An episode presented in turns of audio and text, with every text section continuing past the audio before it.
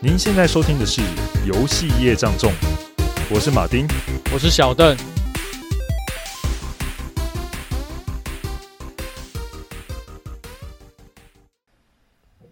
好，今天要跟大家分享一款就是影响我迈入中年很深的一个游戏哈。对，然后它其实，在 PS2 时期呢，就已经非常的崭露头角，就是应该是一很热门的游戏了。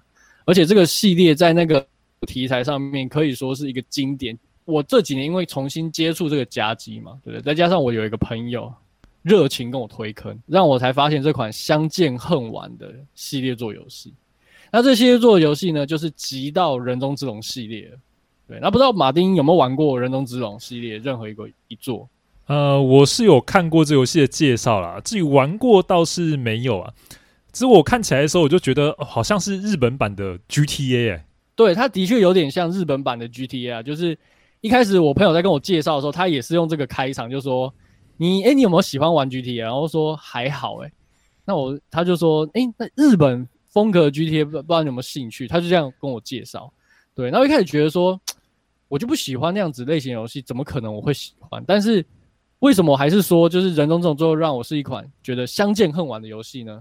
因为我实际玩了以后，我才发现这是一个我从来未体验过的游戏形态。我先讲，我其实有玩过 GTA，对，所以我玩过之后，我就会想说，那可能不是我要的，因为我不太喜欢沙盒游戏。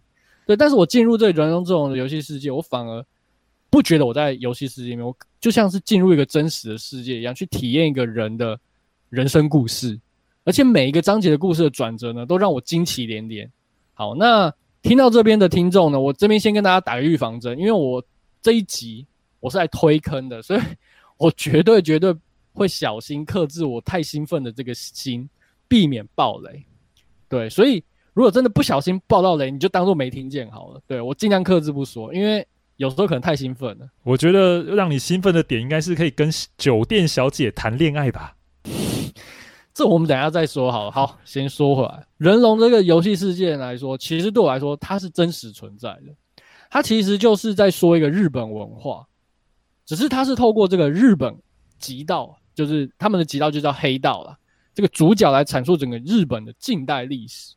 在我玩完这个游戏以后，对不对？我开始对日本充满了好奇。我甚至有一次啊，我到日本出差的时候，还特别走访游戏中非常知名的游戏主场景——歌舞伎町街区。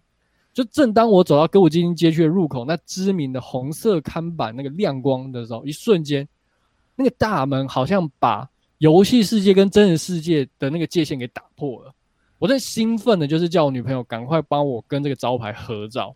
大家真的在旁边就是傻眼了，就想说这个这块红色发光看板到底有什么好拍的？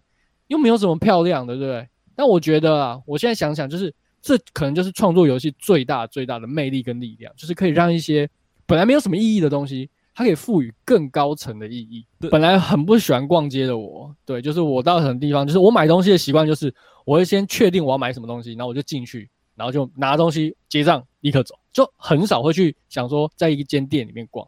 但是我也很反常的去逛日本非常知名的那个连锁店，就是卖很多便宜的货品的地方啊，就是叫唐吉诃德。我不知道最近好像有进台湾。那间店在歌舞伎超大间的，对，然后我我真的就进去逛，然后逛了真的是觉得哇，好开心哦，好像真的走到游戏世界一样。那其中呢还有歌舞伎町里面有个那超大的电视墙，那那个很高的地方，也是游戏中有出现的场景。我的内心真的闪过一句网友说过的话，就是以前大家不是说初音是软体嘛？但是我真的不觉得初音它是真实存在，这句话是可以在这个世界中被验证，就是它是在存在着每个人的心，就跟我。认为人中之龙的世界就存在我的心一样，所以说人中之龙会让我开始对日本旅游充满乐趣的一个重要原因。虽然说最近疫情的关系，我原本在疫情前我真的有计划要去一些人龙里面出现一些场景，像广岛那些地方去去玩，但是因为疫情就取消了。那也因为这样，我我到日本旅行的时候，在路上每一个一举一动都让我觉得我是在玩游戏，我不像是在旅行。我甚至记得我当时到日本的时候啊。我看到那个沿街的那个贩卖机，哎，马丁，你知不知道那个日本的贩卖机超多的？超多啊！它不是随便一个停车场旁边就两三台吗？对，而且他们贩卖机很屌，就是里面的贩卖机的卖的品相没有一台是重复的，就是你在台湾看到贩卖机，就是哦，这是可口可乐的外观，然后里面卖的东西差不多都长差不多。可是日本的贩卖机每个都长不一样。人中之龙里面呢，他就把这个贩卖机的特色放在某一代里面，对。然后那时候看到真的有一种冲动，就是想要把贩卖机里面饮料全部都投下来，全部喝一遍。因为在游戏中有一个非常重要元素，就是你如果喝了这些饮料，你可以获得暂时性的能力的加强。那还好，就是我当时都有分得清这个现实跟游戏的这个界限，不然我可能会像游戏里面的角色一样冲过去撞路人啊，然后来一场热血的街头干架。哎，你不是像游戏里面一样拿一万块在在招计程车吗？我如果有的话也不错，对。但是这个是一直呢从存在这个梦想之中的画面，对。然后我现在就来讲一下，就是游人中这种特色是什么？游戏有哪些元素会吸引我，甚至可能会吸引到各位观众来玩这个游戏，让我因为这个游戏世界影响会爱上这游戏。到底有哪些重要的元素呢？人中之龙它其实是一款，就是我刚刚前面讲的，就是黑道极道热血的这个故事的游戏。对，它其实是一款动作类的游戏。那主角桐生一马呢，也就是传说中的黑锅侠、背锅侠，每一代他都在背黑锅。的悲惨男人，那桐生一马最近很红的那个 VTuber 桐生可可的名字就取自于桐生一马的姓氏，因为他很想当那个会长这个嘛，会长夫人。虽然最后呢，大家也知道他最后最近毕业了嘛，最后也走向跟桐生一马一样背锅侠这个命运，所以在这边先为他默哀个十秒。哎，你不用停，真的停十秒。好，OK，对。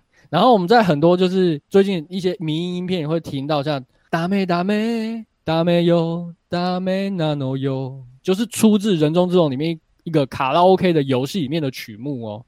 对，真是超超有趣的。我我是从《人中这种》集一开始入坑的，那时候会觉得说这种男人纯粹的这种综艺啊，就是热血啊，就是听起来有点八加九，对不对？可是，在游戏中，你这种单纯的去热血挥洒，其实。虽然说有时候真的觉得很洒狗血，可是不不得不说洒得很爽啊，满脸都是喜悦，洒得满满脸都很满足，你知道吗？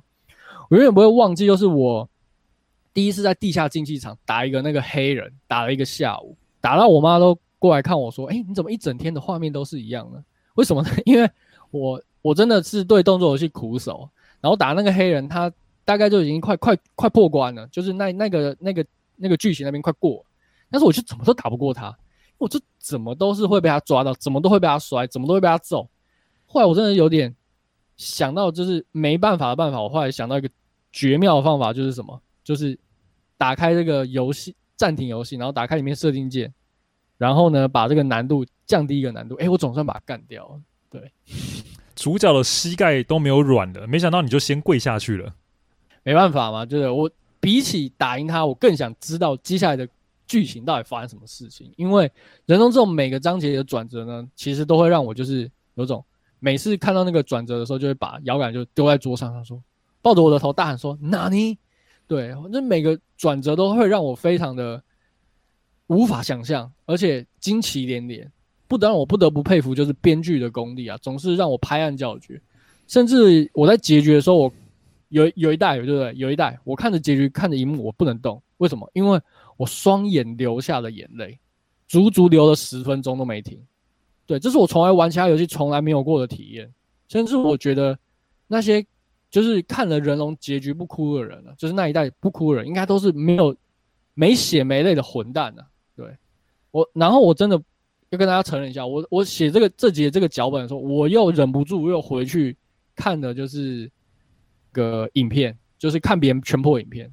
对，然后我又再哭了十分钟。然后我那时候就会看，因为他是直播主的直播嘛，然后旁边就有很多那个观众，他可能就不懂为什么直播主会哭。可是因为他没有从头玩到尾，所以他没办法感受到那种感觉。如果你跟着里面的游戏最重要的角色出生入死，然后最后你看到那样结局，你的心脏绝对会揪心受不了。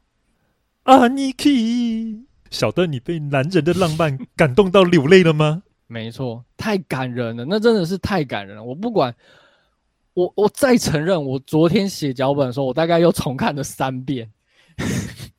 你是而且每次都哭，所以我可能已经有哭了三十分钟。可是你要知道，我这个人其实不太容易被感动，但是那样子的故事真的是让我感动到难以言喻。黑米表示不理解男人的行为。我刚刚讲这些，对不对？它其实都是故事其实都是构筑在这些充满魅力又活灵活现的这游戏角色中，因为你跟他一经历了一场又一场出生入死的这个战斗，所以最终那种刻骨铭心的体验，只有在真的体验过你，我才你真的才有办法知道。那当然除了悲伤以外啊，毕竟这个是一款极道的这个日本黑道的作品嘛，所以各种背叛啊、背锅的这种桥段绝对少不了各种阴谋啊，而且各种。热血笨蛋的情节更是经常出现，那种男人超级热血又愚蠢的这种台词，就是恐怕只有在这种游戏人龙才能够出现。有时候有些场景应该逃跑的，但是却因为想要比下高下而做出很愚蠢，但是你当下又觉得说他说的没有错，这时候就是来干一架，然后你会跟他们一起经历到这个游戏的最后的旅程。当然，人龙人中之龙除了这个主线。很扎实的剧情跟峰回路转的章节之外呢，支线其实更是形塑了就是每个日本当代各种重要的文化。其中最让我印象深刻就是它有一个支线，它是这支线不只是在特定的代数，它在不同的每一代都会出现这个支线，就是一个邪教。这个邪教呢，它在每个支线呃每一代。都会用不同的方式重新去讲述邪教对人的影响，是邪教是怎么透过人心的弱点去控制教徒，骗取他们的钱财甚至肉体。那我们在玩的过程中呢，这些角色都非常的荒诞搞笑。可是实际上你去反思以后，就会觉得说，其实现实生活中时时刻刻都会发生相同的悲剧，这一点都不好笑。然后你会不知不觉就觉得说，虽然这些事情在游戏中好像可以就是大笑一笑置之，可是。当游戏结束了以后，想到现实中也有这样子的人，可是他没办法遇到，就是主角可以让他用用拳头直接把那个邪教教主敲爆，你就觉得说这个世界真的有点可悲，你知道吗？对，那我觉得这就是人中之龙，就是用搞搞笑、讽刺的这些风格去呈现社会的现象跟写实的一面。那当然，人中之龙不只是剧情取向的游戏，它不是就是说哦，就是。有些人就说哦，人中之龙可能就是哦看影片啊什么的，可是他其实在战斗上也做得非常淋漓尽致哦。比如说他在战斗上更是把这个黑道街头混战的精髓完美的用力的呈现出来啊！你可以在战斗中随时拿起周围这个脚踏车啊、摩托车啊、花盆、路障，直接往你那个什么那个小混混敌人的脸上直接猫过去，把他打得满脸都是血，甚至在敌人倒地的时候，还可以用那个这个游戏专属的技能叫做极道技能，就是黑道技就对了。就是你用的就是热血喷张，例如说你可以直接，例如说敌人倒地，对不对？你还想说直接用脚直接往他脸上用力踩下去，或者是拿着他的脸直接去撞地板、磨蹭地板，用力的就是把他给敲爆。这种黑道极致暴力的体验，你只能在这个人中之龙中体验到。除此之外呢，人中之龙还有一个别称呢，相信大家一定有听过，就是小游戏之龙。那玩人中之龙常常一个不。不注意呢，就会迷失在这个各种支线的小游戏之中。其中最让我沉迷的，莫过于就是经营酒店这个小游戏了。诶，各位听众注意喽，这就是最精彩的地方喽。没错，这个地方真的是会让人不 不知不觉就沉迷其中。因为说这个这个部分呢，可以说是满足了男人的梦想。你想看看，招募酒店的妹子，在这个城市之中想办法去招募各个漂亮的妹子，然后跟他们一起努力。经营一家即将快倒闭的酒店哦，最后你们还可以成为该区最厉害的酒店，赚上大笔大笔的钞票。还有什么事情比这个更让人励志的事情吗？而且在酒店之中，你还可以认识各种酒店不同的文化，像是小姐是怎么取悦客人的啊，或者是你要怎么帮小姐分忧解劳啊，然后或者是说呃遇到奥客你要怎么办啊，然后他们可能一些手势啊，一些行话啊，诶，你在这游戏中也都可以学到诶。是觉得蛮妙的，你知道吗？甚至每一位每一位小姐，他们在下班之后，你要想办法去讨他们开心，因为让他们开心，他们工作才会开心嘛，对不对？工作开心才可以帮你的酒店赚钱啊，那就是这个酒店业绩成长的这个关键。甚至除了这以外呢，你还可以去怎么样，好好的认识这些小姐，你可以走进他们的心，然后了解他们为什么要来酒店这一行。你会发现说，其实每个人都有不得已的苦衷。甚至每个人都有自己想要执行的梦想，只是时之所趋，不得不就是先到酒店赚钱。这是他的游戏的，可以说就是诶浅的地方，就是说你可能就是单纯开心，然后就是养很多就是酒店的妹子，然后他们一起努力经营酒店。那深的地方就是，其实你还是可以看到一些酒店深层的一些故事，然后跟这些酒店妹子他们内心的一些抉择。那你以为经营酒店就已经是这个小游戏之龙的极限了吗？没有，人中之龙还可以让你进入地下赌场来观赏这个女子摔跤赛。对，你知道吗？就是那个画面真的是赏心悦目哦，就是真的就是女子摔跤，这个制作组真的超懂怎么做这个游戏的，甚至。后来女子摔跤还不够，他们在别的系列的时候还推出一个叫做母虫王者哦，那一代更是经典。对，大家有听应该有听过甲虫王者吗？就是小朋友在那个街那个什么书店外面不是都会买那个卡，然后去比赛谁的甲虫比较强的这种游戏嘛？可是在这个游戏中呢，是叫做母虫王女王者，母虫王者啊，对。对，所有的甲虫呢都不是甲虫，对，他们全部都变成超辣正妹，然后穿着超裸露的这昆虫的配件服饰，然后开始进行了女子摔跤的战斗。那玩家就是要想办法收集这些母虫王者这个卡片来进行战斗。对，你在街上的时候偶尔都会收集到，然后你去解很多任务才可以拿到更强的卡片。然后令人想不到的是，在那个人龙的世界观里面，我们是怎么学到玩这个游戏呢？竟然是一个小学生。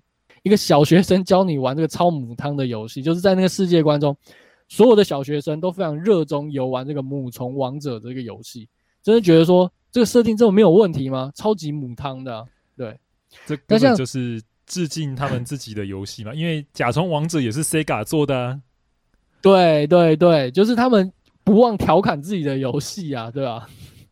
那这个其实这个桥段。就是他们会致敬自己的游戏，其实也不是第一次。应该说，除了这些小游，就刚前面提到这些小游戏之外呢，你在人龙你还可以玩到许多 Sega 过去经典的街机游戏。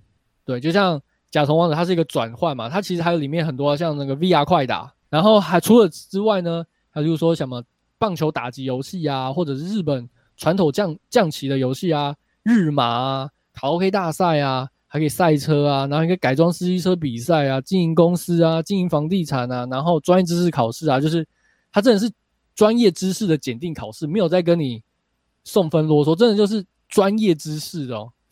你不，你没有认真，你真的还是会错，你知道吗？对，巴巴超多的小游戏说不完啊。你进入到人中之龙这个游戏里面，简直就像进入一个什么虚拟的游乐园一样。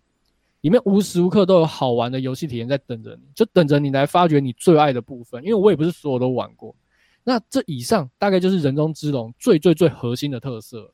听起来根本就是一个那种日本文化生活模拟器吧？对，所以玩完以后，你就会觉得说啊，原来日本超多好玩的活动，就是在他们日常生活中，像夹娃娃机也有在游戏里面，所以你你可以在。如果你想去日本夹娃娃机，对不对？不用，你就打开人中之龙，对不对？你就可以进去里面夹娃娃机了。对，那个潜藏在你生活中居家必备防无聊旅行游戏。像最近大家都没办法去日本嘛，那如果想要去日本的话，也许最近就可以买一个人中之龙来好好体验一下日本的文化，对日本的街景，尤其是好玩的地方区啦。对，这个是你搞不好去日本都没办法体验到的地方哦。而且还很花钱呢，对啊，你在里面是花虚拟币，你在现实中可能花不起。OK，刚才小段分享了他这个人中之龙到底是怎样的游戏，该听起来就是真的非常丰富哈。那这边我们就要来介绍一下这个游戏是怎么诞生的呢？哦，是怎么诞生的呢？哎，老实说，这个诞生啊，就是喝酒喝出来的哦。好来讲，是喝酒喝出来的，没有错，酒池肉林的。游戏事业部吗？听起来好像这么回事哦。那不是这个真的要从前说起了。好了，我们来讲到大概是二零零四年的时候，嗯、这个时候的 Sega 呢，其实刚好是落在一个最谷底的阶段，尤其是当时的大型电玩事业部啊，可说是一个凄惨，就是大家都越来越不愿意掏钱到大型电玩厅里面去游玩了，所以呢，Sega 开始进行了事业单位的整合。他们就把呢大型电玩的工作室呢跟家机的工作室呢两两合并在一起。那其中呢这个名制作人明月碾阳呢，他就带领一个合并后的工作室。那在此之前呢，他其实能够让他成名的作品就有超级猴子球啊，还有 Daytona 等等作品的一个开发。那他为了使这两种不同工作模式的团队呢，可以好好的合作呢，于是他的做法就是带大家上夜店、喝酒、聊天，重点是天天都去哦，也太开心了吧！好想要这样子的 leader 哦。对，结果这个大家都天天去的成效呢，其实还挺不错的。然后他他才发现。原来大家沉浸在这个灯红酒绿的气氛下，以及酒精化学反应的催化之下呢，大家都是非常的开心跟陶醉啊。然后这时候给他的一个灵感，他突然想到这么有趣的情景，原来我们白天看不到的景象是这么的多彩多姿。于是呢，他就想到一个以体验日本地下文化为核心的游戏，主题是来自日本地下世界呢，所以主角当然是黑道的头目啦。那怎么样这个模式才能够让玩家可以感受到这样深刻的文化体验呢？所以他就想想，现在我们有什么样资源可以用？呃，我们是要做 RPG 呢，还是要做怎样的游戏？可是看看呢，团队成员之前有人来自 VR 快打，而且又有做过沙漠的开发经验，所以玩法上呢，应该要以战斗格斗为主，所以就是一个 3D 动作游戏这样的一个形式嘛，跟沙漠比较接近一点。嗯，当然，这样子的一个啊、深度文化体验的内容啊，他们锁定的市场是当时极度极少，或者说甚至没有人选择这样的市场来开发的。他们当时锁定是日本的成年男性，而且他胸有成竹啊，推估我们这个做出来，至少我一定可以把它卖出三十万套以上。所以呢，他就把这样的企划提交上去呢。当然呢、面对这种没有看过的怪东西，高层表示十分的反感。而且他们也没有办法确定说，哎，我们这个到底卖成人市场，到底可以卖出多少的数量啊？可是，在 PS 三跟 Xbox 三六零的时代的时候，其实家机市场就已经全部都转成就是做给成人向的游戏了。这是没错啊，这个时间也不过只隔个一两年而已。可是当时啊，他们的高层并没有这样的远见，而且啊，他们当时主要的想法都是认为家机就是要设计给孩子来游玩的作品。所以呢，他们后来有一位制作人呢，他这个时候其实就被合并到明月碾羊的团队下面了嘛。这位制作人叫做菊地正义，他就想说啊，高层居然觉得喜欢子宫像，我们就给他小孩呀、啊，所以就直接加入了一个小女孩，就是泽春瑶，就这样被加入到游戏之中了。靠呗，是乱搞，就是子宫像不是代表说要加小孩子啊，这太随便了吧？好，没有啦，其实我是这样讲没错，但是他其实是想法是说。主角原本是从极端的黑道嘛，但是我们应该给他添加一点温度，经由这样子亲子间的羁绊呢，让人能够认认同呢，以黑道作为主角的这样的一个形式。所以呢，他们就用这样的方式来进行调整跟修改，再提交一次。不过这个时候呢，高层仍然不愿意答应。这时候，明月碾羊要就发出大绝招了。他想起了他以前的导师林沐玉曾经说过：当你在做一个全新东西的时候呢，人们是完全无法了解他的，他们只会否定而已。那么说起铃木玉呢，这个大家听众应该比较熟悉哈，我们前几集也有有也有出现过几次了。那这位名制作人呢，他在早年的时候开发大型机台的赛车游戏，叫做《Hand Down》，是一个摩托车框体的赛车游戏哦。他当时为了打造这样的一个框体的软硬体结构呢，就是要让玩家感受那种骑乘在机车上风驰电掣的快感。所以，为了打造这样的感受呢，他不惜重本啊，就是要怎样都要做出这个东西来就对了。当时可是花了巨资啊，花了公司高达上百万美元的这样开发成本。你要想那个年代很早，所以当时这样这样开发的时候呢，其实在内部也是饱受争议的。不过好在呀，这一番大赌倒是赌对了，让 Sega 呢，经由一块硬币一块硬币的赚，就这样子赚成了行业内的顶尖游戏公司。这款游戏在人中之龙也有出现呢、欸，啊，对啊，那个致敬他的导师，没错，这个是 Sega 的翻身作品，但要把它好好提一下的。那现在呢，就换到那个明月呢，也要来进行一场重大的博弈了。于是他就向高层说：“如果这款游戏不热门的话，我会负起全责的，我会辞职谢罪。”那既然他都已经放大绝招了嘛，那个高层当然不好意思不答应啊。不过啊，这样的豪赌代价可不低呢。为了要打造日本的红灯区文化，这个制作预算呐、啊，可是高达了十亿日元。十亿日元，该不会有五亿他们拿去、嗯、去红灯区考察吧？这个不好说，不好说。这个制作人没有详细透露，我们不好讲。好，所以他们既然已经决定要制作了嘛，那很重要的啊，就是这个游戏的剧本要怎么发展嘛，对不对？这时候就要介绍到一个重要人物了，叫做横山昌义。他的前上司呢，就是我们刚才提到的游戏制作人菊地正义啦。在他的推荐之下呢，他被网罗进了开发团队。当然，迎接他的第一天呢，就是一场震撼教育啦。他进到办公室的时候，他的同事就跟他讲说：“哎，我们下午三点要开剧本会议啊，你准备准备。” 也太赶了吧！才刚进来，什么都还屁股都还没坐热，就要去开会，而且还要开这么重要的会议，太刺激了吧！他当然一想啊，就觉得哦，剉赛怎么办？怎么办？这个时候呢，游戏的故事主题啊，只有极道狂犬与一百亿少女这样的概念而已。于是他就绷紧神经啊，开始翻资料啊，准备内容啊。等到开会的时候呢，所有人其实都还在讨论着这个极道狂犬跟一百亿少女的主题要怎么进行整合嘛。就看着横山昌义呢，他就慢慢的走到白板前面，画起的人物关系图，就是有包含主角啊。跟他的主要的对手之间，其实他们是从小就是一个认识的关系，而且都是孤儿院出身等等的这种关联图。然后呢，这个少女到底跟他们有什么关系呢？对，这个少女就是也是从孤儿院出来的，所以跟他们关联的就是孤儿院就对了。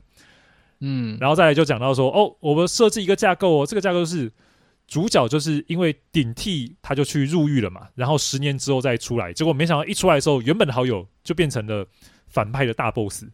大概就是这个样子。那关于什么一百亿的什么东西啊？嗯，我们之后再想就好了。直接直接放弃这个设定，超随便的啦。好，那有没有立刻就被打枪啊？没有，他他其实没有放弃啦，只是说我之后再想，现在没有想到而已。哦，了解，先把这设定摆一边，之后再想把它补回来。嗯，虽然你听起来很随便，对不对？但是明月可不是一般人呐，啊。虽然只有这样简单的人物设定图跟刚才讲解的这些关系，但是，哎，逻辑架构清晰，一切看起来合情合理。他就想说，这个年轻人可以啊，于是呢，就把这个剧本工作交给这个横山了。哎，于是大家都知道嘛，有上班时间又有下班时间，现在晚上时间到喽，那怎么办？他就带团队成员又去喝酒了。所以在这个酒局饭桌上呢，他就跟横山聊了一下。哎呀，不聊还好，一聊吓一跳啊！原来横山没有写剧本的经验，而且甚至连小说都没有什么在读啊。那唯一被安排这个工作，对，而且唯一跟剧本有关系的是什么？你知道吗？他很爱看那个动画作品，就《福音战士》，嗯，他居然可以把《新世纪福音战士》的台词一字不落的全部背下来。这可算是常才了吧？居然可以一字不漏背下来，那太真的是太厉害。不过。他如果没有这样子的能力，他怎么会敢应征来做游戏呢？呃，其实他一开始也没有想说要来做游戏啦，只是呢，嗯，他觉得要去上班工作，他要跟这个工作为伍一辈子的话，他不想要做那种枯燥乏味在办公室里的生活，他希望能够做那种可以亲手创造什么的工作。所以呢，他就想来想去啊，这个游戏很好玩，我可以在里面创作跟发展东西。所以他就跑来 Sega 应征来做游戏的。那基本上那个明月听到之后觉得非常惊讶，而且他没想到说这个年轻人不简单呐、啊，短短时间内就可以把这个有关于剧情的内容整理的这么有条理。但是呢，这个有关于说这个剧本的品质呢，他必须再找另外一个人来做把关才行。他找上谁呢？于是他就找上了业界的大神池新周。池新周没有听错，不是周星驰哦。池新周是一位那个日本的著名小说家，那他专门是写一些日本地下社会黑暗的一面的故事。那因为呢，他过去太喜欢周星驰的电影了，所以才会取这个艺名，就是池新周，致敬他的偶像。嗯，没错，这位池心周的来头可不小啊。那所以当这个明月递上这个横山写好剧本给池心周看时，你就看着他的那个池心周的表情渐渐转为愤怒，而且越看越火大。他最后看完呢，在本子上呢留下了一个评语，他是这样写的哦：写这个剧本的人是不是瞧不起写作这回事啊？感觉是个超重的话、欸，哎，对，原因就是超生气了。这个原因呢、啊，就是里面写的内容太不考究了。例如，他故事里面有个重要的刑警，啊、嗯，这个刑警呢，就是说他有一个一定的年纪的嘛，所以以这个年纪来讲，推算他来入职的这个时间呢，他应该在一个特定的阶层。结果他发现，在这个剧本设定里面，他居然还是处于不到这个阶层，属于一个低层阶层的一个状态。对，再加上还有黑道内组织的一个上下级的一个关系，讲话用语等等，这些完全达不到池心洲他认为一个真实的一个标准。所以，当看到这些评语的横山呢，他听了这个池心洲的建议之后呢，就决定应该身体力行，好好的实际的考察一番了。所以他加入黑道了吗？不是啊，刚才就讲了，他们已经有就是聚会要固定就去晚上喝酒，对不对？所以他决定哦，我应该更深入那个日本的红灯区来去了解一番就对了。所以呢，下班的时间一到呢，诶，换他自己去跑去上酒家，而且能够去逛的酒店，我们就去都去逛一逛吧。这样的考察，哦、对，这样的考察听起来蛮爽，对不对？可是，可是这个却苦了一个横山他的钱包啊。对啊，一定很贵。所以呢，依据这个考察的成果呢，其实游戏的这种。设定啊，就是进行了不少的修正，整体的质感呢与真实度呢就大大的提升了起来。慢慢的呢，这个剧本也经过几次监修呢，获得了这个池新洲老师的认可。但是这个时候又迎来了另外一个问题喽，就是要制作这么高质感的体验啊，成本势必攀升，又要追加预算。对，就是追加预算。当时他们还想到一些方法，比如说我们去找一些那种品牌。有名的品牌，比如说咖啡啊或什么的，嗯、我们来做个置入性行销如何？像好莱坞电影都这么做，我们也来搞看搞看看。可是呢，当时日本的公司啊，看到说什么你要做黑道游戏，我怎么敢把我家的品牌跟黑道绑在一起呢？这样的形象肯定不好，所以大家都不肯，就是让人中之龙呢来进行置入性行销。但是有一个例外哦，唯一答应的就是唐吉诃德啦，就小邓刚有提到。对对，佛心公司，佛心公司，所以你在这个游戏里面真的可以去逛唐吉诃德哦，真的，而且很多任务都跟他有关。当然，除了这个委托，就其他厂商邀请他们置入性行销掏经费之外呢，这个明月碾羊当然不得不低头啦，又跑去跟高层去争取更多的经费。但是这一次呢，去要钱的时候呢，当然是被狠狠的教训一番呐、啊。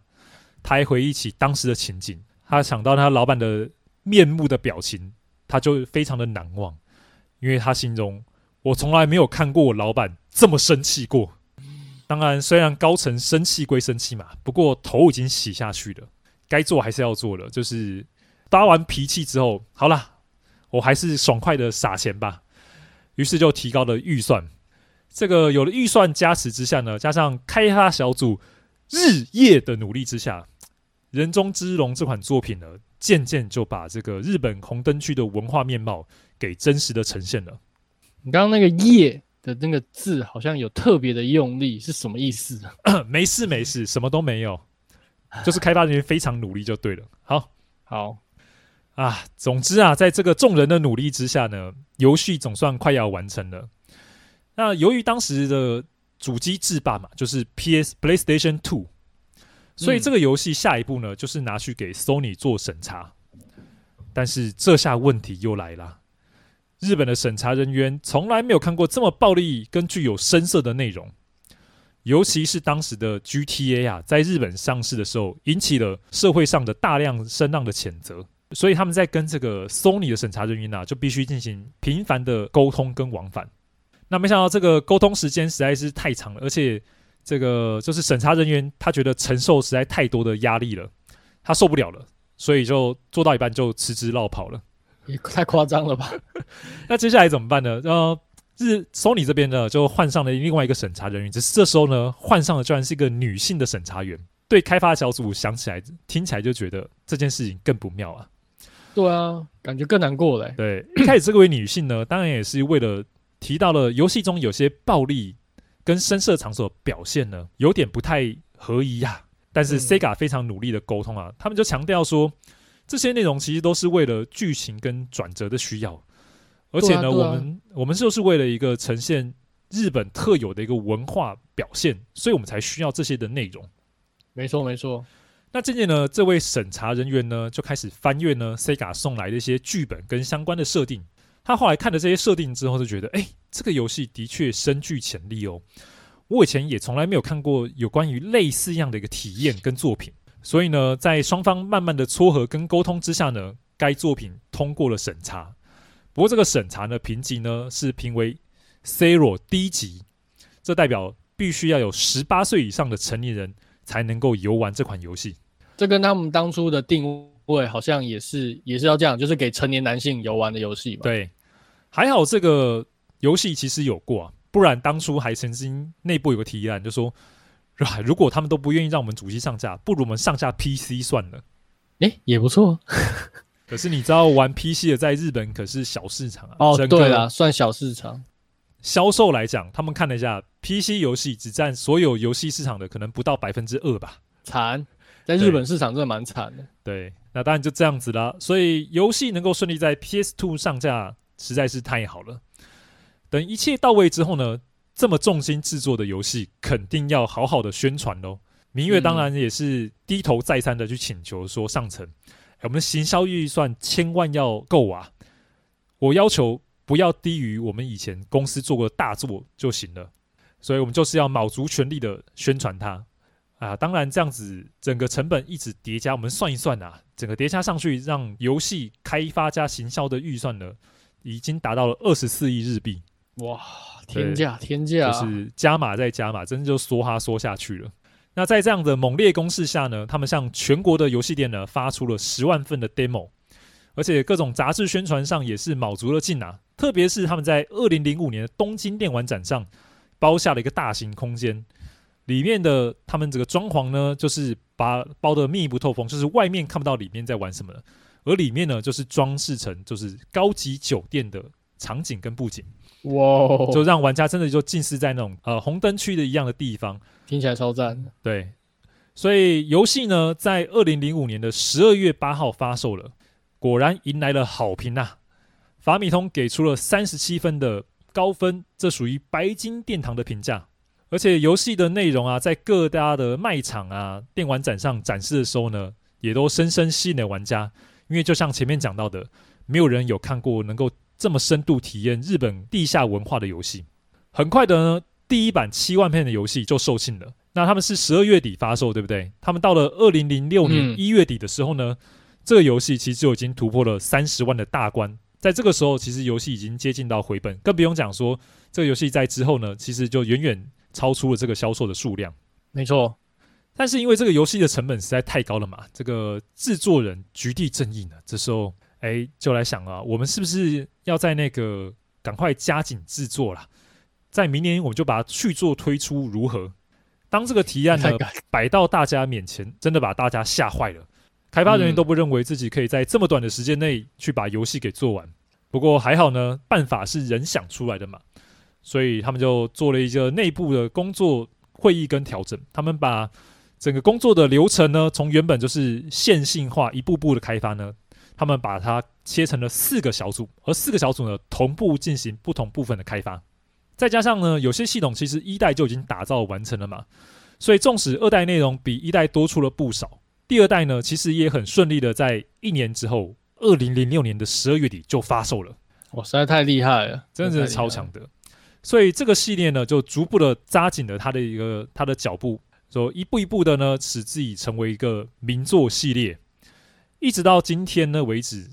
哦，该小组很厉害，每一年都会出一款新作。虽然不一定人中之龙系列了，但是这个小组每一年都会端出一款新作跟大家见面。嗯，就是他们已经有一个很扎实的一个工作流程了。嗯，哎，小邓，你不知道你玩了多少系列后，像他们这么快速的开发，不知道他们的品质如何啊？会不会时好时坏呢？诶、欸。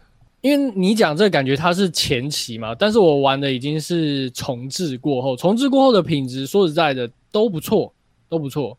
那我玩的系列大概就是集的系列，然后集其实就是已经重置了，它画面什么都升级，然后剧情的部分有一些当初可能比较不够完美的地方，在最新的系列里面其实都有更圆满的把它给呈现出来。嗯、呃，我其实只接触一代、二代、零代，还有六代跟七代了。那中间有几代其实我是没有接触到的，所以我也不太清楚。但我我知道，就是说他们其实不只有出人龙这种系列，其实他们有用人龙引擎做蛮多其他类型的游戏，像是那个北斗神拳啊，还有他们最近有找那个很帅的那个大帅哥，就是谁啊？日本的知名男星马丁？不是，不是，不是，谁？就是木村拓哉。木村拓哉啊，对，然后出那个死神审判之眼，对。然后他好像还有出其他，就是说还有打僵尸的游戏啊，就蛮多的。还有那个维新，人这种维新，就是跑穿越到古代去了。对，穿越的概念，对，那评价都好像还不错。因为我上网去查，他们那时候之所以会做这么多不同的，就像说番外篇嘛，嗯，主要是因为他们有时候因为系统要升级了，或者是引擎要改版了，他们必须先用一个嗯。外传来试试看这个系统，这个新的引擎可不能达到他们想要的效果。然后之后本传呢，再来等到这个确定以后，然后本传再重新使用。所以其实他们不只是就是说，呃，开发这个系列做的这个马步很稳之外，他们其实在开发这些外传其实也不马虎，而且有些外传的评价甚至 也高于本传不少，就是大家会蛮推的。只是像有些外传的。会想要体验啊，只是因为目前好像都没有中文化，希望之后有机会中文化啦，来体验一下这些有趣的外传内容，这样子。嗯，嗯是啊，他们开发脚步这么快，再加再加上晚上又要上酒店，我真担心他们的身体吃不消啊。我想他们应该是很快乐的，乐在其中吧。对啊，就是晚上学到的东西，白天又可以应用，诶，这不是一个寓教于乐的一种概念吗？很好，做中学，学中做，对，这个非常好，非常嗯，令各位男士羡慕吧。哎，对，我还有一个问题，哎，刚才不是讲说什么《极道狂犬》与《一百亿少女》？哦，这最早的设定，这个《极道狂犬》到底是什么东西啊？哦，这个《极道狂犬》它其实因为这是最早的设定嘛，但其实后来没有成为主角。不过这个角色他其实也没有因此就消失在人中之龙的世界里面。这个角色就是真岛吾郎，他就是传说中的极道狂犬，他的行事风格什么超级疯狂，几乎不按牌理出牌，你甚至没办法知道他接下来下一秒他会做什么奇葩的事情。你可以把它想象成那个蝙蝠侠里面的那个小丑小丑一样哦，对对对对对，就是会让你觉得邪气，可是又充满了魅力，在这个游戏之中。然后呢，每一代其实都会很期待它是怎么样出现的。那因为我不想爆雷，真的是不想爆雷。这个角色实在太有魅力了。那我我这边最后最后先推荐一下，是大家我游玩的顺序。我觉得我很幸运，就是我游玩的顺序真的是蛮符合这个现代的，就是你已经不用回到过很早之前的版本去玩。但因为现在 PS4 啊、PC 其实都有重置，那我觉得最好的体验顺序应该是先玩一代，然后再回去玩零代，然后等到零代玩完以后呢，你再回来玩二代，感觉会更好。对然后接下来三代、四代、五代，我觉得就选择啦。就是如果说，呃，你玩完二代以后，发现说这个人龙系列你真的还蛮喜欢的，我觉得有时间就可以试试看，再把三代、四代、五代的这个游戏世界再体验，然后包含六代，对，然后到最新的这个七代，它其实是已经跟前面这几代已经不太一样，它是已经是有全新的主角。但我玩以后，我觉得，哎，包含它游戏里面的一些战斗系统，其实都不一样。可是玩起来的感觉呢，诶，也不差，而且我觉得它可以成为另外一个经典。对，只要它好好的做这个系列，把它更加优化的话，其实期待的内容，我觉得不不亚于前面几代的这个玩法跟内容了。它有保留人龙原本的精神以外，它也做出自己新的主角的一些特色。嗯，所以真的很推荐大家有机会的话，一定要把这个人中之龙加入你的购物清单，然后在特价的时候，或者是。你听完受不了了，没有没有关系，真的没有关系，你就直接给他买下去就对，绝对不会后悔的。如果后悔，对不对？我也没办法，就是就是每个人喜欢不一样嘛，对对，就是先体验看看，搞不好就是你最爱的，跟我一样是你最爱的游戏也不一定，搞不好你也最后也跟我一样，在某一代里面哭得死去活来，让你一辈子印象深刻。对，对其实我有一个觉得最划算的就是体验方式。就你现在把那个电脑打开，哎，加入 Xbox 的 Game Pass。哦，有吗？哎，它里面有啊，三十块第一个月体验下去，你就可以玩了。哎，那真的是一个不错的选择，因为我最近其实也有在想说，要不要去买这个 Xbox Game Pass。如果说里面有人中之龙，好，那我真的觉得大家如果说有时间，哎，好好的来体验一下这游戏，真的不错。因为我觉得我那时候玩好像就是白天上班，但我不是下午，不是下班去酒店，我是下下班玩人中之龙，那真的蛮舒压的。的确的确，所以对，所以推荐给大家，就是如果你觉得上平常上班压力蛮大。下班玩个人中之龙，哎呦，呃，有精神的时候推个主线，没精神的时候就玩个有酒店，刚刚好，就是这个节奏真的是很舒服的游戏。嗯、对，哎，里面有个东西，我觉得还它的设定蛮有趣的，嗯，就是一般来讲，你看那个角色的外形嘛，很着重的就是服装或什么，但这个游戏不一样哦，因为它里面是讲极道黑道，所以每个人身上其实都有不一样的刺青，而且这个刺青都有不一样的意义哦。哦对，超这这个在游戏里面也是蛮多故事可以说的，但是说了也有可能爆雷。就是光是主角他的背上的刺青呢，其实就已经有一个非常非常深厚的故事内容。嗯，而且其实原本主角他不就是像那种王者一样存在嘛，所以他背上刺青就是龙啊。对，然后期待的主角嘛，期待主角讲的是一个无名小卒从底层往上爬嘛。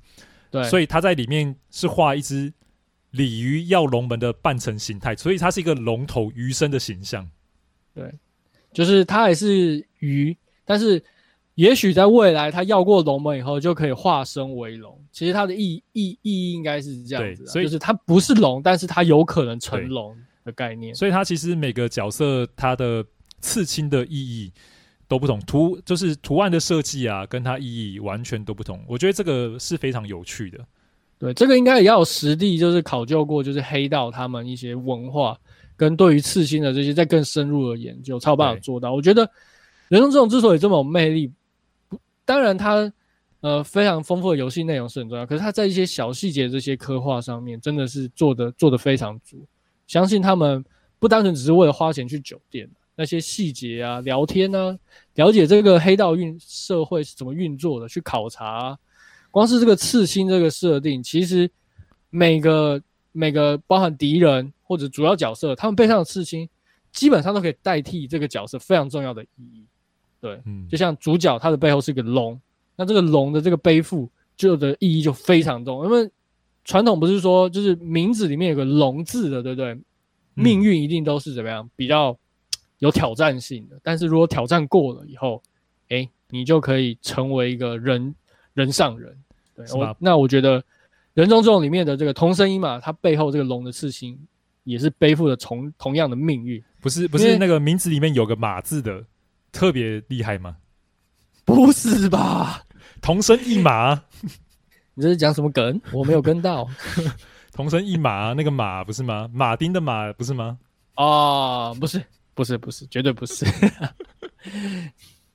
好，那我们今天节目就先到这边。那如果大家觉得，就是已经玩过这个游戏系列的玩家，觉得有什么想要跟大家分享的这些有趣的桥段，因为其实我不是所有支线都玩过，但是它里面支线真的是超有趣。我这边再提一个好，就是它里面有个支线，就是那个勇者斗恶龙。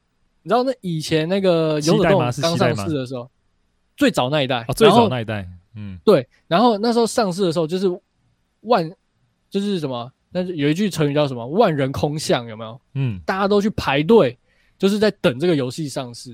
然后里面就有个支线，就在讲就是 那个爸爸跟小朋友，然后跟这个勇者斗恶龙的故事，超级有趣的，真的超级有趣。那个那个真的会让你觉得爆笑，而且又觉得如果你知道这个，我后来真的有去查那个历史事件，它真的是在那个日本的社会中，它是一个非常大的事件。马丁应该知道，就是那时候很多。上班族甚至学生为了要玩龙者斗恶龙，不惜翘课翘班嘛？因为他上市的时候不是那个，他第一次上市好像是一般的一般日，嗯，对，就很多人翘班，就后来就是明文规定，就是他上市一定是在假日，在假日。哦，对，好像有听过，对对对，就是因为那个勇者斗恶龙的关系，对，因为他他如果在平常上，就很多人就是翘班啊、翘课不去上课啊，就是有点让这个社会的运作出了问题。就可见那时候日本人日本文化游戏在他们的文化之中的影响有多大深刻，甚至他印象深刻之外呢，还可以被做在游戏中的一个支线。好，再做下去我怕说不完。那一样就是，如果大家对我们的节目有觉得不错的话，麻烦给我们五星评价支持一下。那我们下周再见喽，大家再见，拜拜，拜拜。